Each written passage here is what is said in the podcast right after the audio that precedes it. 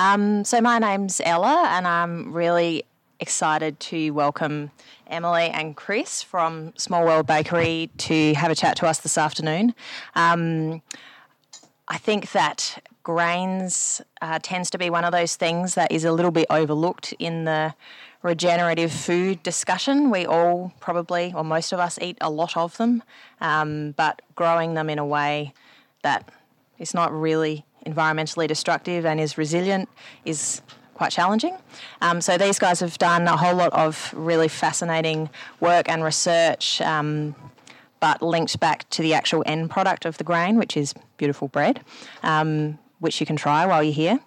Uh, so, Emily, I'm actually not going to read the bio. I'm just going to let you introduce yourself because you're going to do a better job. Um, and we're there's plenty of time for um, questions. So if you've got anything that comes up, then just jump in, and and um, I'm sure these two will be more than happy to to answer your question. So over to you guys. Thanks. Put that. I don't know. We'll sit a bit closer. Is that? Can people hear that? Is that all right? Yeah. I know. Tom, you can hear. Yeah. Okay. Thanks for coming. Um, thanks for asking us, and um, we um, yeah we hope that in the next um, 30 or 40 minutes, we tell you a bit about our story and uh, you can understand a bit about what we're trying to do, how we've gone about it, what we've learnt over um, particularly the last uh, three or four years. And um, I think, yeah, we um, ummed about whether we come with a, you know, PowerPoint and slides, and then we talked to a few people and they said, no, just come and have a chat. So um, hopefully that's what it can be, and hopefully you all feel comfortable at any stage. Just yell out and stop us where we're at, and um, if you want to have a little talk or question about that particular point, um, yeah, st- do that, and hopefully it'll work. So, um, I don't know. Do you want to start the bakery? Tell a bit about. I know. Start that. Yeah. Yeah. We um, for eleven years now we've been um, running Small World Bakery from home. Um, it started out, um, we were, Chris was consulting and vin, um, consulting to um, vineyard developers um, and developing vineyards and in partnership. So he was extremely busy travelling and um, really in in a whole world of Langhorne Creek and a little bit interstate as well. Um, wine right at the at the very peak of um, wine grape sales, and I had stopped making cheese at Woodside Cheese Wrights to have children, and this was a way of just maintaining, um, you know, my hand in the workforce. I could work from home, so. Chris built a fantastic wood oven, and um, I decided better learn how to make sourdough bread because that's the truest form of bread making um, for a uh, wood fired wood fired oven. And so we went into this complete um, world of um, sourdough bread and delivering wholesale to people is further and further from home, but um, as to our capacity as we possibly could with two small children, Chris still working in the vineyards. And uh, we did that for six years. Um, we reached capacity with the wood fired oven after about three years. Um, I was waking up at 11:30 on a Friday night to bake for Saturdays, um, and just baking eight hours straight out of this oven, which is a fantastic oven. It's a it's an Alan Scott direct heat oven that you um, fire for uh, about eight hours prior to baking, and then you clean it out, and all of that radiant heat just keeps feeding back into the cavity, and you can you can do quite a few loads um, on the receding heat. So um, we were we were sourcing wood, we were chopping wood, we were running with the wheelbarrows, running out to the wood pile to chop enough wood to bring it back, running over to the um, kitchen where I was preparing doughs. I'd be preparing the doughs and think, actually, I wonder if the fire's okay. Run out, nah, the wood was too cold. It was too wet, so I had to run out and try and find some dry wood underneath. So that was that was it was very fun. I was um, in my mid thirties. I didn't need to sleep. I had babies anyway. I wasn't sleeping, so I might as well go crazy as well. Um, but You get the picture as a bit chaotic. it was yeah. it was chaotic, but but it had its own rhythm. It, ha- it did have its own um, cycle no- and rhythm no every day, council, every week. no approvals for anything. Um, we were just we just, wanted to it. make tasty Yeah. bread. So we Yeah. were making tasty bread, and um, it was with organic produce and, and what we could find locally. But we didn't. But I didn't really investigate where our ingredients was were coming from, assuming that if I could buy it locally, it was pretty much local produce. Then um, we were getting pretty exhausted. We needed to upgrade to um, bigger facilities and um, become a bit more professional about the whole outfit so that we could supply wholesale into Adelaide. We did that. It took two years to get council approval and then another year to build. And um, I moved into a beautiful bakery that Chris um, designed along the same kind of lines as a winery. So it's got a very good flow. It's um, very efficient. Um, the um, temperature is quite well controlled. We became certified organic, um, so that was another layer of onerous paperwork for Chris to achieve um, periodically. But but looking back, it was simple because we were just processing other people's documentation. We weren't pro- producing any of the organic ingredients ourselves, so we had to keep that in perspective. But it was really good because we were able to sell into Adelaide um, to um, a whole range of um, stores that were seeking certified organic food uh, bread, which wasn't actually available to them um, until we came along. But we needed to expand again. We needed to produce more bread so that it was more um, profitable for us. So then we hired a courier to come at three o'clock in the morning and take bread down to our wholesale customers. Chris was going um, an hour later with a huge key ring on his belt, and he would open people's garages, shop garages, and push Shop bo- doors. boxes underneath, and we were losing contact with our customers. We weren't talking to our um, shopkeepers anymore. They weren't paying us because we didn't have that relationship. And Chris was spending a lot of time in the office every week just chasing accounts and trying to maintain some kind of um, feeling of obligation that if they've eaten fresh bread, they should pay for it.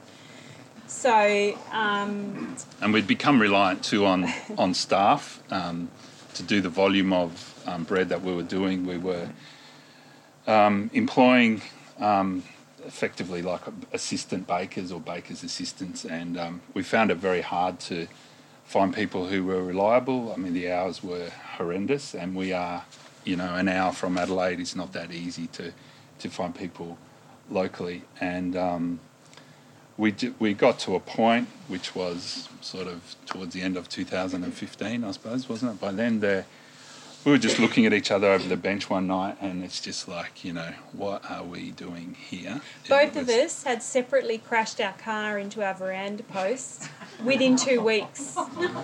And we realised it was fatigue. Yeah.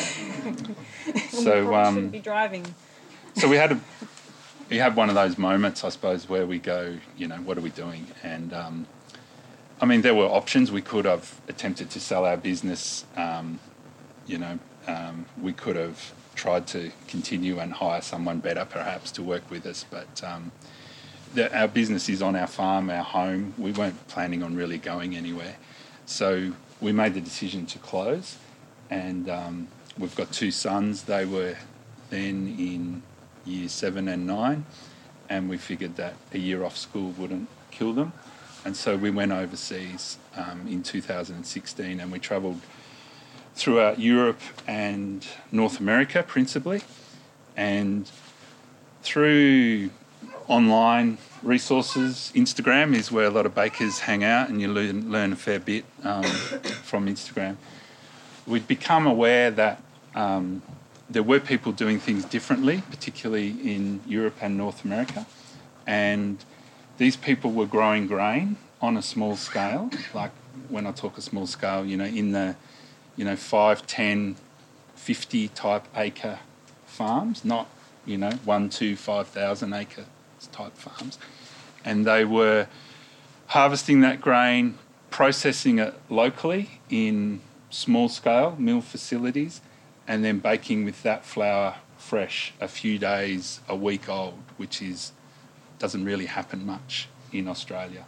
So this was all kind of new thinking for us.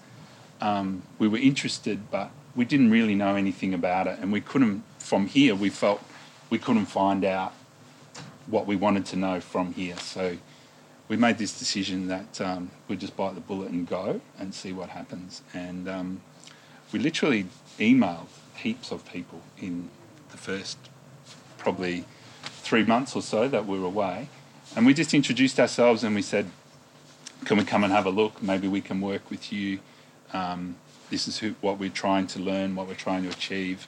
Are you willing to help us? And we pretty much um, had no idea what sort of a response we would we would get, but um, almost universally, people just like, yeah, no problem, and we had the best time. And once we got the ball rolling and got started, then the the people who we'd been with, they introduced us to others, and um, we just we just learned so much in twelve months, and really. Um, I suppose, got the confidence that this is possible, that this could happen, that maybe we could do this.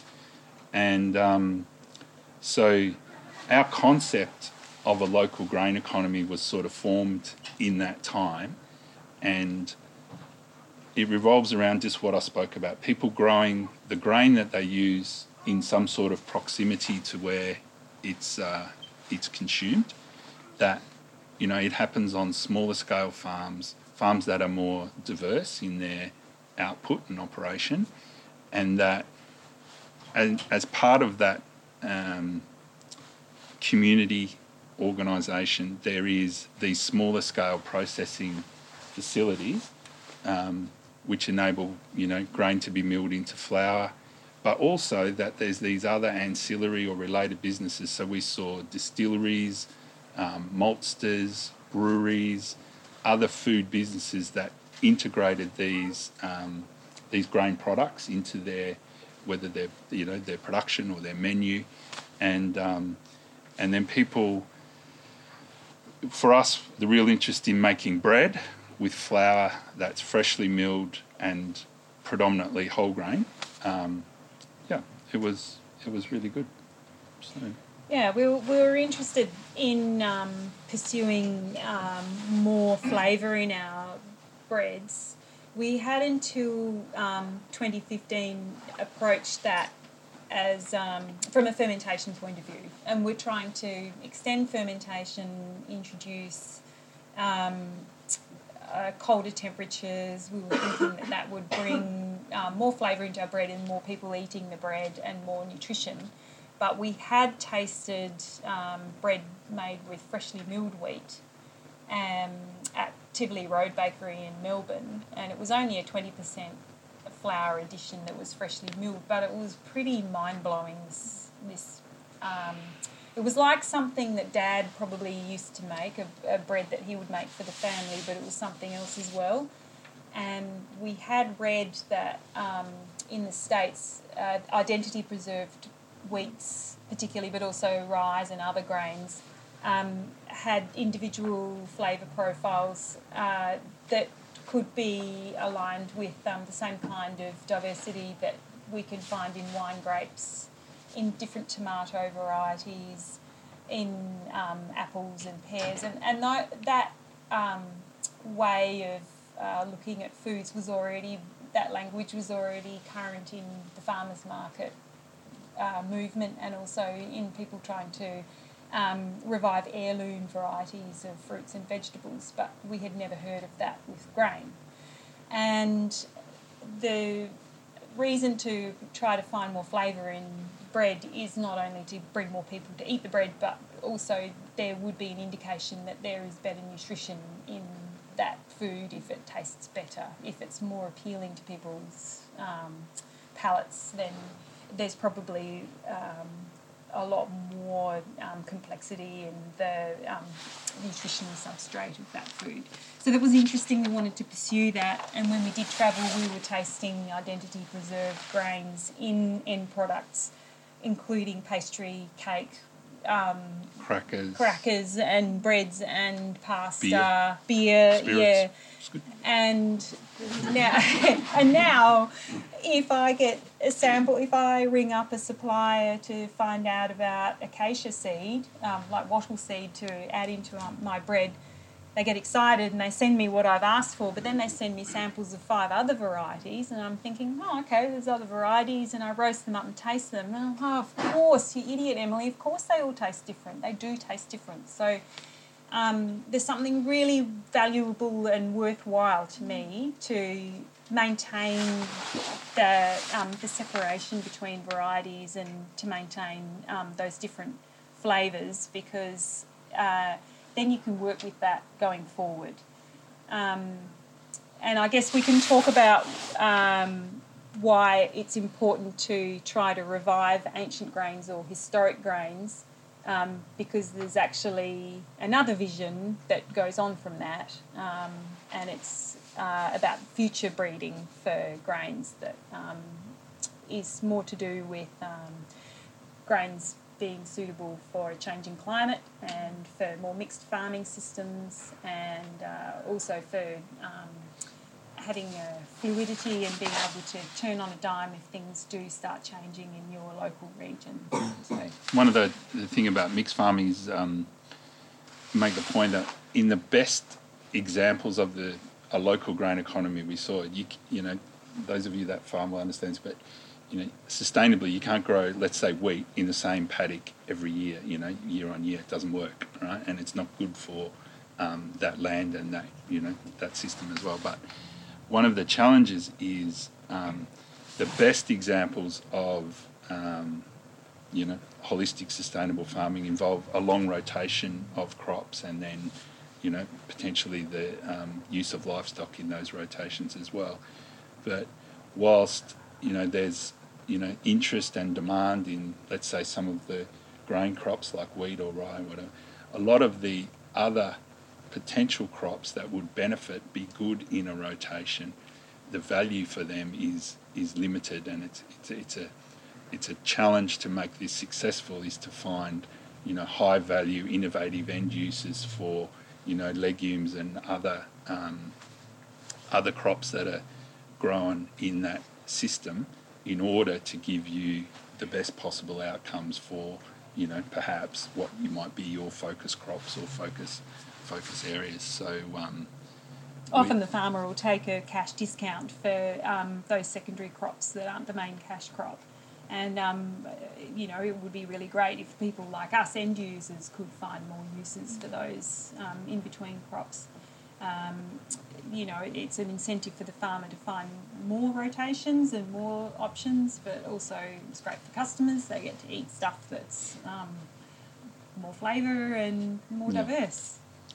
Um, so I know we're talk about the mill a bit, I suppose. Yeah. So while we're away, we We did plant. We should talk about what we planted. that's true. We did plant a little bit of grain before we went on. So in trying to revive some of these old lines and um, you know get to use them, bake with them, um, get other people interested with them, we started to have a um, a look at well, where do we get seed from? You know, where do we how do we start this? And um, the short answer is there's pretty much none, right? But we did, um, we sort of knew of, but we weren't really at this stage, we didn't really understand how it worked. But there's this thing called the Australian Grains Gene Bank, which um, is located in Horsham in Victoria. Um, at that time, there was also another know, facility, branch, whatever, up at um, in New South Wales. But um, so that is a lot of you will be familiar with the um, the seed bank in Norway. You know, the sort of you know where all around the world deposits are made. Well, this facility is similar. It's a big air conditioned shed, not a um, hole in a glacier, but um, but they have a huge collection of um, seeds that have been used in agriculture in um, in gr- grains that have been used in agriculture in Australia, and um, it's really existed as a a resource, a historical resource, as a library where um, predominantly researchers have access to gain material that they've used in their breeding or, research programs. So they were quite, um, I don't know, surprised to hear from someone like us who was saying, you know, what are what is the possibilities of people like us accessing this collection, and um, they had a quick think about it and came back and said, no, look, it's it's possible. We can we can do that. So we um, went through like literally what is you know reams of Excel spreadsheet files with lots of names, some of which were familiar a little bit to us from um, what we'd read about people using overseas, but often it's simply accession numbers and um, they don't really mean, you know, that much to, to us. So we were really, um, you know, shooting in the dark a bit as to what, and there's obviously physical limitations to how many different lines you can manage, but we, we sort of got ourselves a, a short list and sent away, and um, you get back 100 seeds of the variety that you have requested, which is 10, 12, 15 grams, depending on how big the, the seed is. But, you know, it literally is three or four 20 cent pieces worth in the palm of your hand. It's not that much. So the challenge is then how do you go from that into tons, basically, that, you know, is usable. So we're four years into that that journey. And maybe, I don't know, we'll talk a little bit about how we've gone about getting from what is effectively a big home veggie plot out into the paddocks where we now have several uh, um, hectares or acres of some varieties in production. And um, fingers crossed, if we have a better year this year than last year, um, next year we will be moving to a point where we have what for us are commercial quantities. Yeah. So. Yeah, we were, we were looking for um, varieties that have been grown in um, semi-arid or low rainfall areas, um, had a um, similar um, temperature range in winter, um, but still was very difficult to find very much information.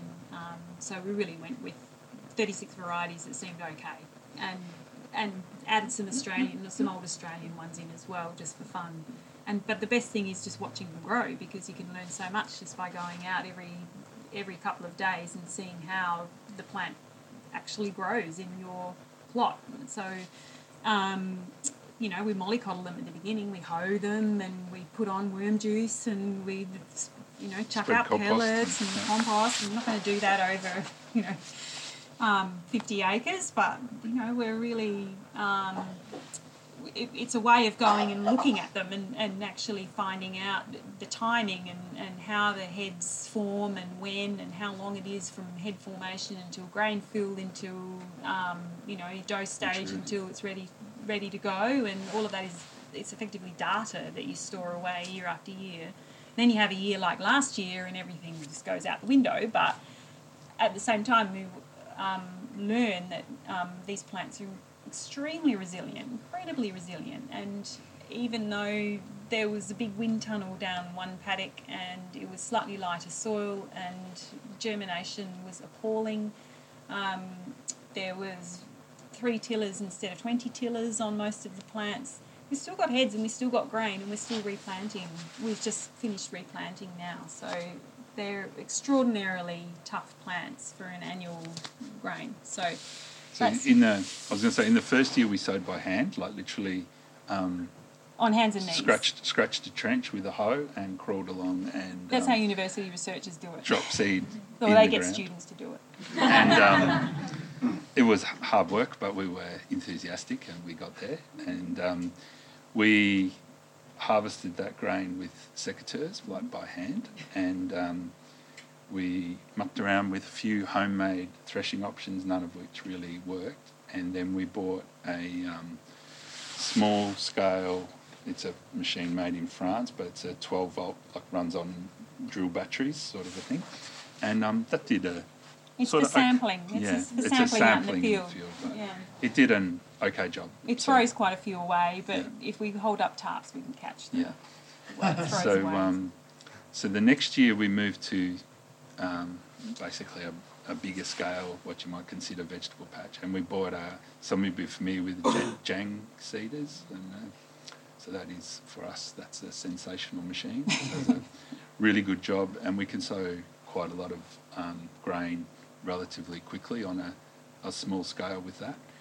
And um, that second year, we used a modified brush cutter, a hedge trimming bar on a brush cutter with some wheels attached, and that enabled us to um, cut the uh, grain reasonably efficiently and lay it down, and then we scooped it up and bundled it into sheaves and um, stacked it in wool packs, and we had a reasonable sort of volume of Yeah. material, and we didn't really know um, where we were going to, you know, go next with this, but um, we just kept, you know, talking to people, and um, eventually we were. That's why it's good to have bread, but we were. Um, selling bread at a cheese festival in Adelaide, and um, this young, well, young to me, he was in his about late twenties, I guess, was questioning us about the origins of some of the bread and um, or some of the flours in the bread, and he seemed to know a lot about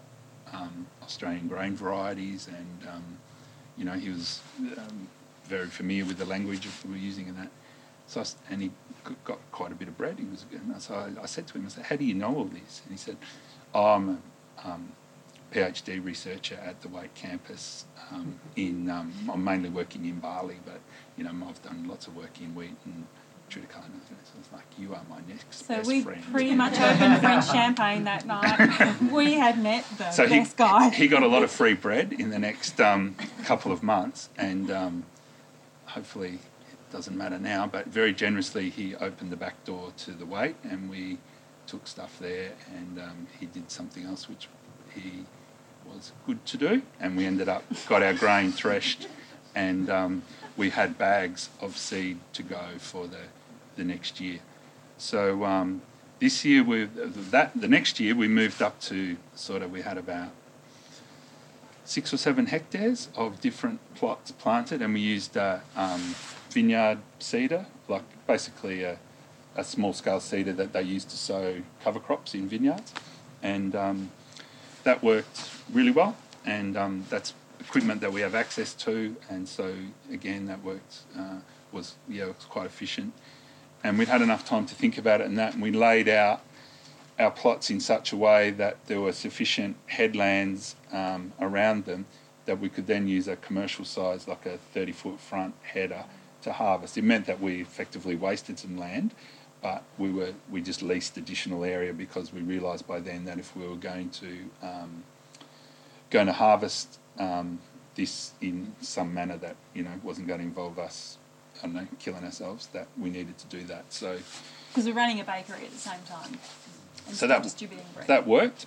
And we also um, have now got a relationship with a contracting business which is based in Mount Barker, who effectively do trial work for um, some for the universities and the ag departments, but also for um, like fertilizer chemical companies and other um, seed breeders and that sort of thing. So they are like a, a private research organisation, if that makes sense. So they have small scale plot harvesters, seeders, um, sprayers, and this sort of thing. So we've got on really well with them, and so they now they've got like a a header. It's got like a 1.2 meter front on it. You know, fits on a car trailer, and um, so we use them each year now for some of the the smaller areas. So this year is our fourth year, and um, we've got three different farms where we're leasing land, and um, altogether we'd have about 10 hectares, I suppose, of, um, of plantings. And uh, some of the bigger areas now we've moved to like normal, not air seeders, but a 20 foot um, disc seeder with um, press wheels. And um, so literally, you know, we can sow, you know, we can sow five or six hectares an hour with, um, with that equipment. And the other smaller plots, we use the seeder from the research organisation, Select Ag. And, um, you know, again, in a couple of days, we can do what we need to do. So that's meant, um, you know, we can be reasonably efficient in terms of yeah, getting this program or the seeding program at least going. But um, if we didn't have access to those, and that's a real challenge for people, um, we've know others who are doing something similar. There's one guy on the Mornington Peninsula who's got a pretty big sort of a program going. He um, he imports small scale machinery from China, and he's having pretty good success mm. with that. Um, but um, yeah, it's one of the real barriers to getting this sort of thing going is that the equipment to make it happen is it's just not it's not there, and um, it's um, yeah it's been a real challenge for us to you know try and get that sorted out. But um, part we've had you know articles in newspapers, in magazines, on landline.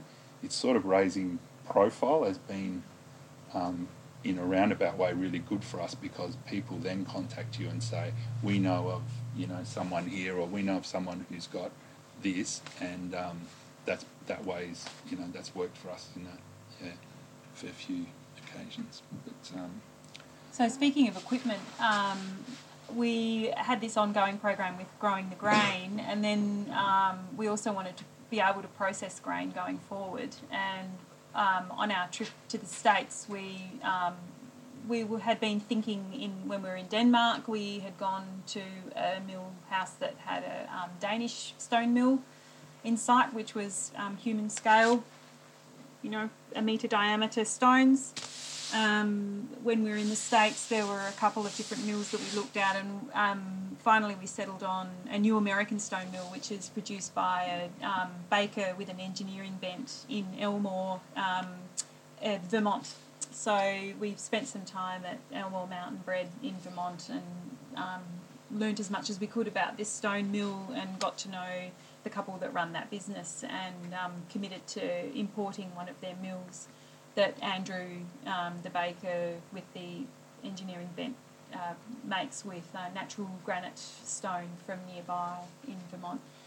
Um, and we were able to um, have that mill on site um, last the January before the one just gone. So um, we've been operating that 18 months, yeah. yeah. Um, it's a really fantastic piece of machinery because um, there's some flour. If anyone wants to open yeah, the packets and feel it. Flour. Yeah. So this is all. We can produce whole grain flour with um, the grain come going in the top through a hopper, down through an eye in between the two stones, which um, spin and feed the, the grain as it goes into smaller and smaller particles out to the to the very outside and sweeps that very finely ground whole grain flour that's this texture here into bins, which we then use immediately within that week in the in the bakery. Um, using such fresh flour um, has um, we are able to capture aromas and um, flavors from the from the fresh flour that you can't get from bagged flour that comes from interstate or from even from Laucke Mill. They produce a lot of their flour interstate now. They're, they're relocating and centralising over in Victoria. It's just the way of the um, industrialised food system. They're trying to maintain their efficiency. They're um, searching for better grains sources themselves, and they're really looking at export markets and retail small packs. So they we're not able to um, get the kind of flour that we want from them. So this is why we've got this mill ourselves, and then um, we're going to be next year. We're confidently saying now we're going to be able to um, grind our own grain that we've grown and produce our own flour from that. Um, but yeah, Chris operates the mill um, one day a week. He spends the whole day just um, producing all the flour that we need for the bakery and then can top up um, later on in the week if need be. Um, but those two, the couple that produce that mill from Elmore in um, Vermont came out last year, last April, and um, really took a group of us really in depth into the workings of the mill, how to pull it apart, how to maintain the stones, which need to be dressed and roughed up once or twice a year. Um, looked at how to produce bread from that flour um, in a very uh, considered way because it's different to using bagged flour. Bagged flour is produced for bakers uh, to be consistent and to have um, the ability to cope with staff that don't know what they're doing or to uh, plant machinery that um, is push buttons. So that's something to Yeah. consider with um, this sort of sourcing of grain is when you buy commercial flour or even grain for your own milling, more than likely that grain is a blend of, you know, two, three, five, fifteen different sources. And they that's done so that that flour is within spec- specification and performs to a, you know, expected known type of standard. When you say, like we plan to do, we'll plant, you know, five acres of this, or we go to, you know, Joe and Mary who are farming and say, we'll buy your wheat from that paddock. You, you're taking a risk, and um, that's part of how all this has to happen. You've got to commit and share risk, otherwise, no one gets anywhere. But um, you, there's a certain skill in being able to adapt your um, bread making process and your production process to take into account the variability that comes with um, with sourcing flour on that or sourcing grain at least on that on that scale, and um, that's been problematic for a lot of people. But um, these particular people from Elmore, they're very good at um, you know developing techniques and they're very generous in sharing their experience and um, you know we've had some successes and, and failures but on balance we've got enough confidence now that we feel you know within reason we can um, you know cope with most things but it is also important I don't know how what I'm trying to say is um,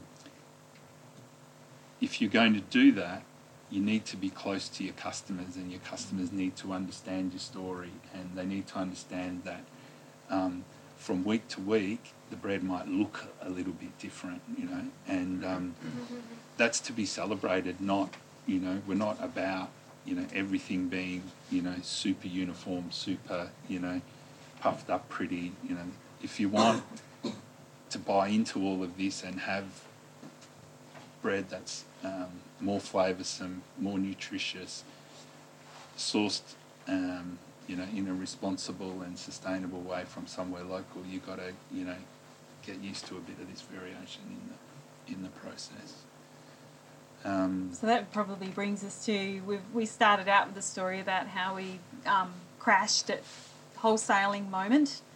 Um, now we don't wholesale. Um, when we returned to selling the bread, it was as in a direct a way as we could to get this bread to enough customers that it was um, an business. efficient yeah. efficient business for two people to run. Um, and so Chris came up with a really great uh, plan to sell online, and it was inspired by the um, Northern Hemisphere model of CSA that we come across, which you guys would be familiar with. Uh, it's called a CSB, Community Supported Bakery. Um, we weren't sure how people would come at having a long term subscription for bread because it is. Um, It's a bit of a new it's thing. a new Not thing. many people, are, yeah. There, there's a big. Um, there's you've got to really take into consideration the way people buy bread. It's walking down the high street, smelling the bread coming out of the shop, going, "Oh, that's right, I meant to buy bread." Walking into the shop and buying bread. So if they have to plan ahead, it's a very big shift in the way that they source bread. So we were asking them to plan ahead two days and buy that bread with their credit card online two days before they got that bread delivery. Um, some people It was a bit problematic, it was wasn't it? pretty problematic. it was really challenging. People were really it was doing their head in, but um, you just have to Slowly, we're training them. That's right. Yeah, Yeah, and you just have to be really gentle and just say it's okay. You're going to be able to do this. But the the um, easiest way that people can come at that is if they do um, elect to subscribe, as Eliza does, and get the same kind of bread every week, and then that can be changed if you manage your own account. Um, so But for us, it means we know how much flour to mill. We produce to order. We don't have any wastage. We're paid. Um, we have a relatively simple, streamlined admin structure from that because we're not um, issuing the, the issuing of the invoices or the payment receipts is automated. We have There's no um, need for statements because the payment has been made. done. Our um, um, neither of us have got an IT bone in our bodies, but in the back of the website there, there is a module that aggregates the orders for us, so we know then that um, how many of each loaves to produce. Those numbers are exported to a spreadsheet that then produces our production formulas, so we know how much starter to bulk up at what time, at what stage, and then we have our recipes that then we are batched into loads for the mixer. So, in one relatively simple push of the button, we get all the information that we need to work for that um, for that week. And it also sends another file to a label printer, and that prints a label for each loaf that um, has the customer's name, what they've ordered, their phone number, their address, and any um, instructions for that delivery.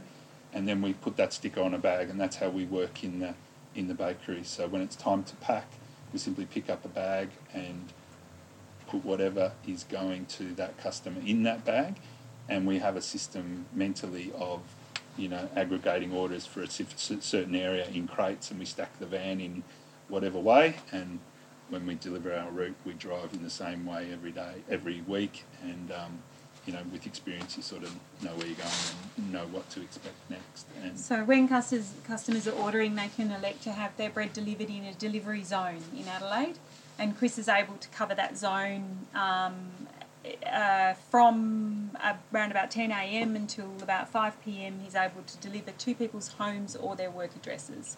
And because of the layout of Adelaide, and because we've got a delivery van, um, and because Chris has a compass up his ass, he's able to get heaps of bread out in one day and hand it to people. So there's still that customer we're back in contact. contact with people, and um, And then I'm back in the bakery and I'm able to start producing for the farmers market and I can take phone calls and um, you know s- still maintain that kind of. People still need to talk to you and they like to ask questions and people can elect to also pick up their bread from um, the bakery or from a couple of shops are um, elected as pickup points. yeah, let's have some. Are we, Yeah. we all right for time? Yeah, we're good.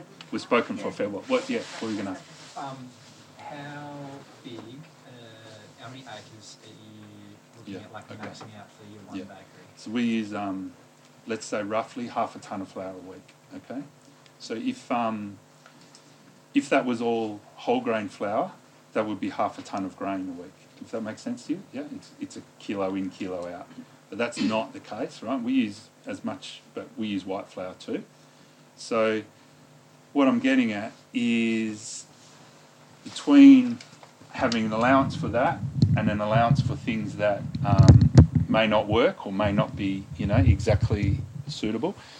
I've got in my head this idea that um, we would grow, buy, or otherwise source somewhere around um, 50 tons of grain a year for us.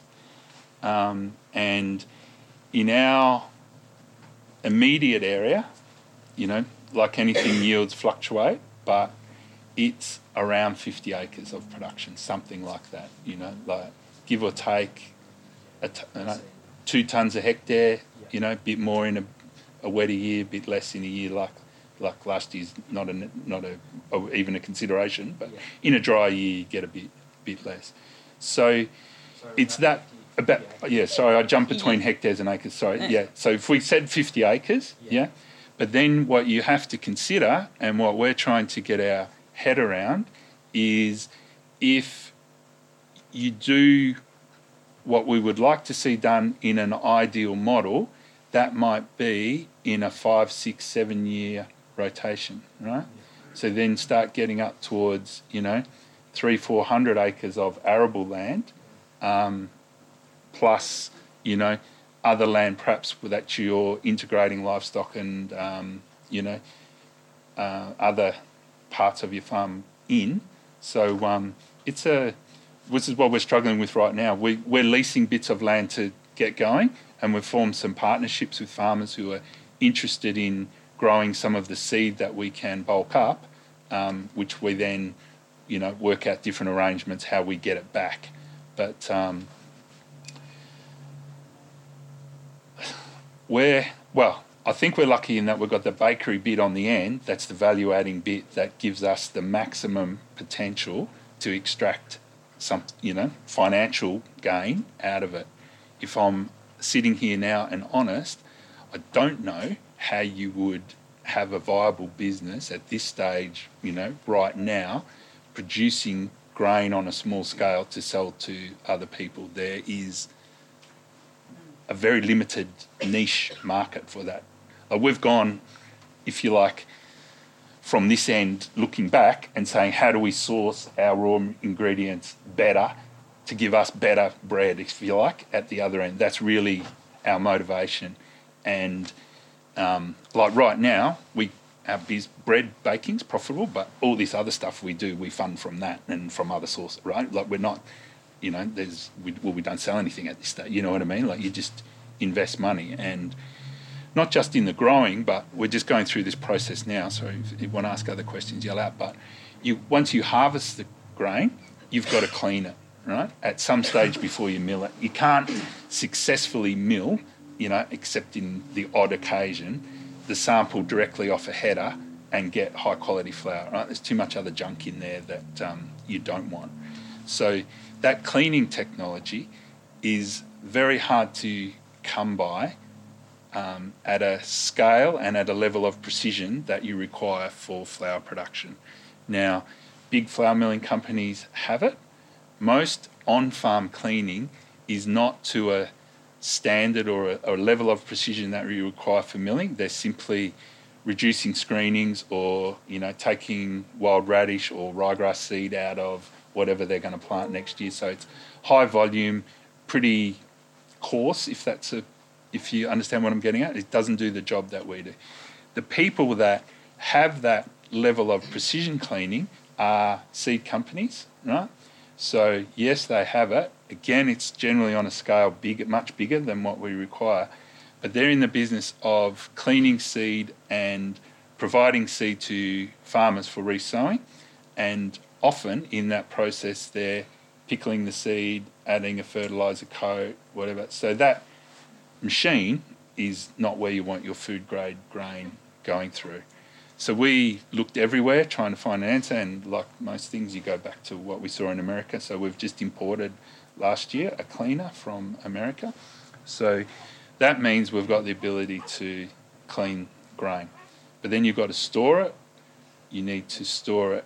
Um, you don't want to treat it with chemicals, right? So we're still learning how we do this, but um, with a combination of carbon dioxide gas cover and cold storage is seems to be the answer. But again, it's like it's more investment in infrastructure and facilities so that you can store this grain over 12, 18 months and maintain its condition so that it's good to use. Yeah. Yeah. The grain, uh, what sort of threshing solutions have you found for some of the older varieties? Um, so if you yeah. Yeah, for sure. So the question is, um, what threshing um, solutions have we found for some of the older varieties? Um, you're talking about einkorn, emmer Spelt? Yeah. Yeah. They've got double yeah. hull. Double hull. Yeah. Um, hard. Yeah. Yeah. From what we've seen, there is a machine made by Horn in Germany that does a good job. And by a good job, I mean efficiently removing the outer husk and leaving the germ intact right? That's your goal. Well, that's what I think the goal is, right? It's not very easy to achieve. Um, that machine, if we were to buy the smallest one, is about $50,000 landed in Australia, and then it's probably another 150 to 100 to install it with the various duct, because there's a reticulation component to how it works, right? So, um, you need to be pretty keen on that to make that work. and to take the um, penalty that you, in yield Yeah, because when because, you know, you- yeah, yeah. when you get rid of the husk, um, your probably your ultimate yield is um, between forty five and um, sixty five percent, and Yeah. that's why spelt bread is so expensive. expensive. Yeah. Um, with again our limited knowledge, there seems to be pretty much one variety of spelt that most people grow in Australia. It doesn't. It seems that that variety is not that free, threshing, like compared to stuff we've seen overseas, where you know that outer husk doesn't quite jump off, but it's not impossible to remove it. Right? We've seen here people just like demolishing grain to try and get rid of the outer husk. It doesn't seem to be that easy, and they've tended to either persevere with the existing technology and accept a, a lower yield and a reasonably high percentage of grain damage with spelt, or they've gone to you know various home modification engineering solutions which work to varying degrees but are incredibly well really very slow in terms of throughput or they move to associated technologies like things like um, r- rice polishes and things like that pearl it you know? Now again works but you know how much of the germ is intact at the end of that you know we've taken various grains you sprout them see what happens you know? Some sprout some don't you know? So yeah it's um so it's a big challenge. Um, that and that level or that next the other layer of processing if you want to see more of those um, types of grains grown and are available um, yeah it's, it's hard we're not really sure. And just on the like einkorn i don't think i've ever grown anything as hard like it is just i mean we've seen fields of it ev- you know people overseas it's just, just what are you worried about you know. But who knows what we don't know what um, What, line? what, line we've got really in relation to them. And that's a, in general, that's a big issue. Like a variety like Red Fife, right? That's a wheat variety. It's popular overseas. Um, you know, it's got a bit of a brand around it almost. You know what I mean? But we can go to the gene bank here and say, yeah, we've got red. Get, give us Red Fife now. But when you talk to them more and understand, you know, the process of that being deposited in there, it's in there in a container with red fife on it because sometime, you know, in whenever, some person came up and said, I need to make a deposit, here's some red fife, right? Now, is it? You know what I'm getting at, right? It's all unknown. Yeah. and if, when you really ask, they'll give you twenty one different red fives Fifes. Yeah. So with, what is, with a you know- different accession Yeah. number after each. Yeah. So yeah. Um, it's really a lead-on question, Chris, about have you, have you looked into about importing grain? Yes. There's obviously some complications Yeah. like that and a big industry Yeah. here that's not popular. Yeah. that. That's real money. Yeah. Um, but yes, um, and it's something that we will do, and we've got a little bit underway at the moment. So um, So that's through quarantine. yeah, So you So have to quarantine process. Yeah. yeah. Yeah. So um, Yeah, it's one in year. quarantine, three Yeah. seeds go into a pot, and um, yeah, they manage one generation of, of growing, and it's uh, monitored and inspected. Um, if there's um, any, you know, sign of a disease that is exotic, then you've done your money basically. Yeah. So again, it's you know it's very expensive. So you're talking about a very limited um, number of seeds in the first instance. Then you get over that hurdle. We're really like respectful of the process. We you know understand why it's in place, um, but then you you know you go through a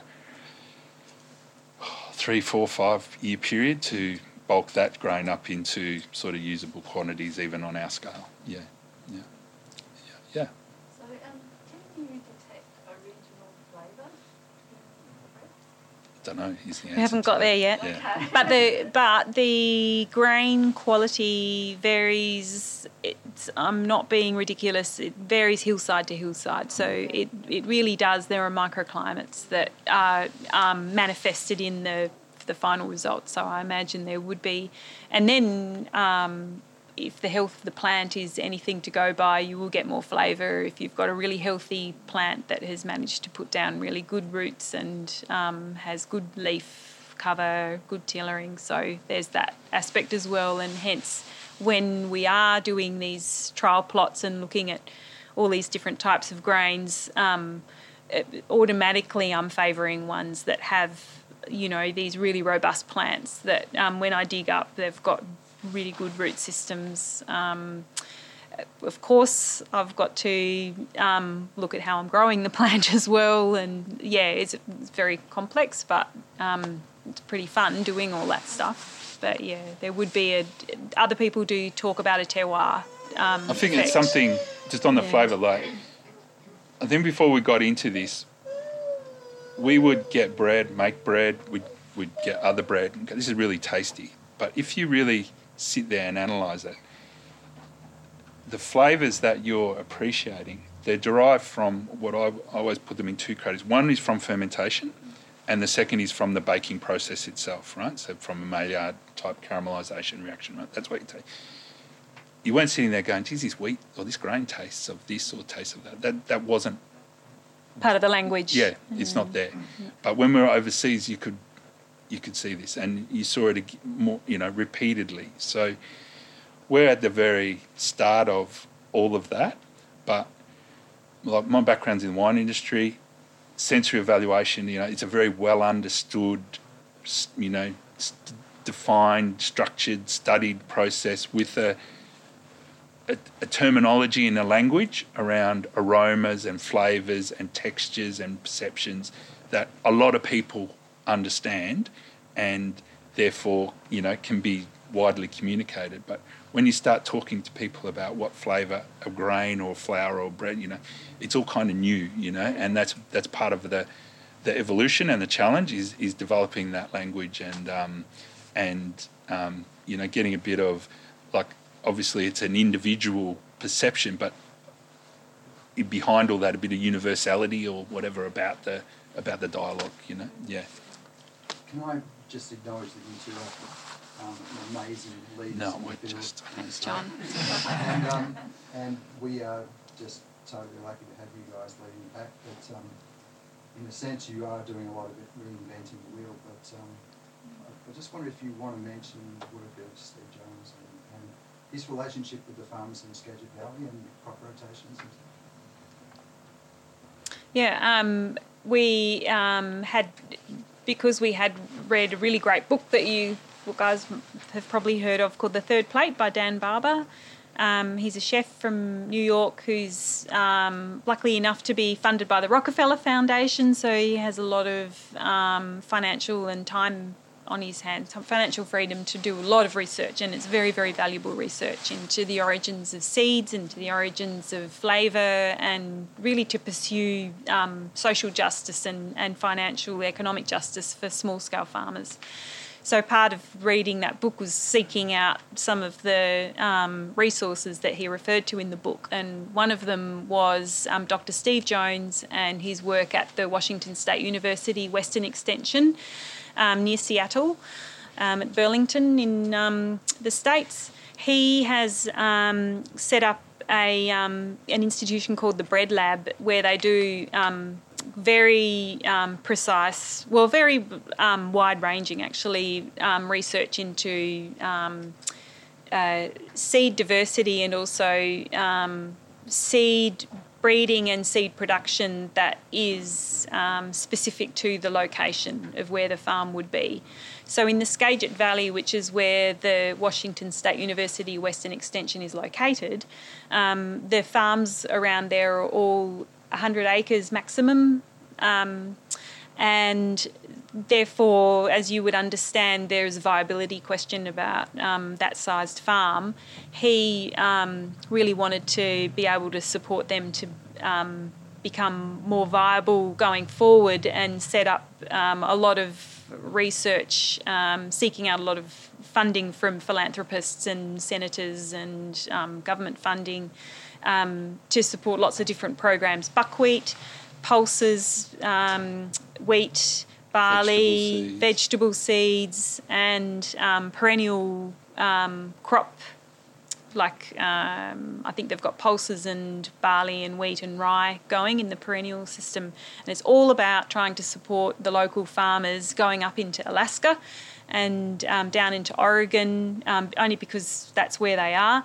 Um, they're really breeding um, varieties that uh, the farmers can access niche markets with. In the end, they've got good yields. They're able to be farmed. They've got um, they good flavour. they have a high value end use in mind as well. At the same time, that's one of their sort of, I suppose, parameters, isn't it? Yeah, that's right. And then part of that is um, they um, really support the farmers to find rotational crops um, in these systems that have high value as well. So then they make very close associations with um, chefs, bakers, um, brewers, maltsters. Um, who are end users and processors, and what else? Millers, millers, yeah, yeah, millers. Um, to um, be able to sell direct from those farms um, and sort of uh, outside of you know bulk commodity trading systems, if you like. Yeah. and then they set up um, distribute you know transport and then the cleaning facilities as chris was um, describing before there's you start with the seed you go to the end user you fill in all of the pieces in between and then you look at the me- mechanics and the infrastructure and it's a huge project done by quite a small team, but what they do is they um, inspire people to um, find um, really useful people to help fill in all of those gaps. So that's what John was referring to. Um, it's something that we're doing in Australia. John's part of a group that we're part of as well um, of um, grain users, and it's very um, complex because we're riding, we're using some of the um, commodity system infrastructure, but um, we're also trying to rebuild a lot of those parts in the puzzle that um, aren't available to us. So I think that's what you're referring to. Steve Jones is really the, the head of this program, and it's um, very much an economic justice issue for yeah, him. no, for you guys as farmers, this is, this is your way in. So, I mean, they're eight years ahead of us, ten years, Mm-hmm. years ahead of us over there, and they they found ways through Steve Jones to actually, you know, value add to every crop in the rotation, like you were saying. So, you know, pop some sort of grass in the rotation, ryegrass or whatever, to do whatever functional thing you want to do it in terms of soil and stuff. Um, why don't you come to us and say, what do you want? You know, as bakers, we, we will tell you what varieties we want because we know what the flavour is. We're starting to do that research. So we'll, we'll say to you, why don't you plant this? And you, you know, somehow micro head it and harvest it. this is where the, this is where we're so far behind. It's in the equipment. Five minutes. Uh, yeah. Is there, like, say for those of us that are coming from a farming Yep. angle, is there a lot of bakers out there that would understand and be willing to like? Yeah, I know what you mean. Yeah. we, yeah, okay. So I think Yeah. the answer to that is there's a lot of interest, okay, within certain circles, right? They tend to be smaller scale, um, higher end bakeries because at the um, the volume end or the you know larger scale production type bakeries, um, it's ultimately all about cost. And once you get into um, mechanized bread production facilities, you come back to this, you know, functionality of flour, predictable performance, you know, very um, basically robust parameters. You know, you can do anything to it and it works, right? So that's not the case with, you know, grain that you might grow, let's say, on a small scale. But translating that interest of those bakers into a market or a commercial transaction. Most of these bakers are in Surry Hills or South Yarra or, you know, Bondi, right? yeah. How do they get your grain cleaned, stored, transported, milled into something called flour that they can use? That is the challenge, right? So, um, what we saw, say, in America, for example, there are farmers, some of them on a very small scale. Some, what we might consider more commercial, you know, like farming in the hundreds of acres. But they have the cleaning and the bagging technology and the storage on farm, right? That doesn't happen here very rarely, right? Then in America, they've got these brown vans, this thing called UPS, right? You get, like, we were in um, uh, Providence in Rhode Island, which is near Boston, you know, in the New England area in the Northeast. He's getting 20 kilo bags of grain from Arizona for two or three dollars in the post. You know, they just post them to him. Right? That's how he gets it. Right? And then he had his own mill, so then he could mill that. Right? So, very few bakeries in Australia have a mill. Even fewer have a mill that can produce a, a high percentage, if you like, of the flour that they use. Often it's a small benchtop mill. It can produce a few kilos, you know, which they can then blend to give some interest and complexity to a loaf. But it's never going to be the bulk of the flour, if that makes sense, of what they do. So there's very few people with that. So these we're, are the. We're working as a community. We're working. We're coming. We're coming for you. Um, but there's also a um, there, moving forward. There is from this small niche um, market. Um, the the big guys are interested, and that's not to be sneezed at. So um, Tip Top have approached a friend of ours in Sydney who does this. He um, gets clean grain from farmers, and he has a mill and they want to um, borrow some of these ideas about getting um, more nutritious bread to their um, customers in IGA um, supermarkets, for instance, because that's a good. That's that's got a good um, demographic around it. They're probably more likely to be buying bread with fresh whole grain flour in it for their families. And um, so he's looking at setting up contracts where um, they can actually get an approach. In the States, they call it the Approachable Loaf Project, but it's getting to. Um, it's getting um, this type of bread in a family friendly manner um, that has, say, four days shelf life on it into um, supermarkets. That's happening in the States. It's a new project, but it's also being talked about in Australia. And sometimes these things, all it takes is like five conversations, a few people to start talking amongst themselves, and before you know it, there's a product out there. Sure, yeah, we, we do have to wrap it up, but sure, you have to manage that, and you and things do get bastardised. But um, how great would it be for my kids to be able to go to the IGA and get um, that kind of locally produced flour in a locally produced loaf um, for their lunches and they don't have to wait for the Saturday farmers market for their parents to go. So it's Yeah. definitely, there's a lot of interest. Um, if there's more questions, we'll We'll stick hang around. out. Yeah, we're still There's around. um, some bread if you want to try it. We'll open if you want to see what the flour smells and feels like. We'll just we open these packets. off. Yeah. Um, there's some postcards. If you want to take one, you can look on our website, and we're really open. If you want to contact us and um, ask us questions, if you think we can contribute something, Do you sell flour as Do it. well? Do. we At do. farmers yeah. market. So we got yeah. Um, and thank you. Thanks for listening Yeah, thanks and for listening. and for your interest.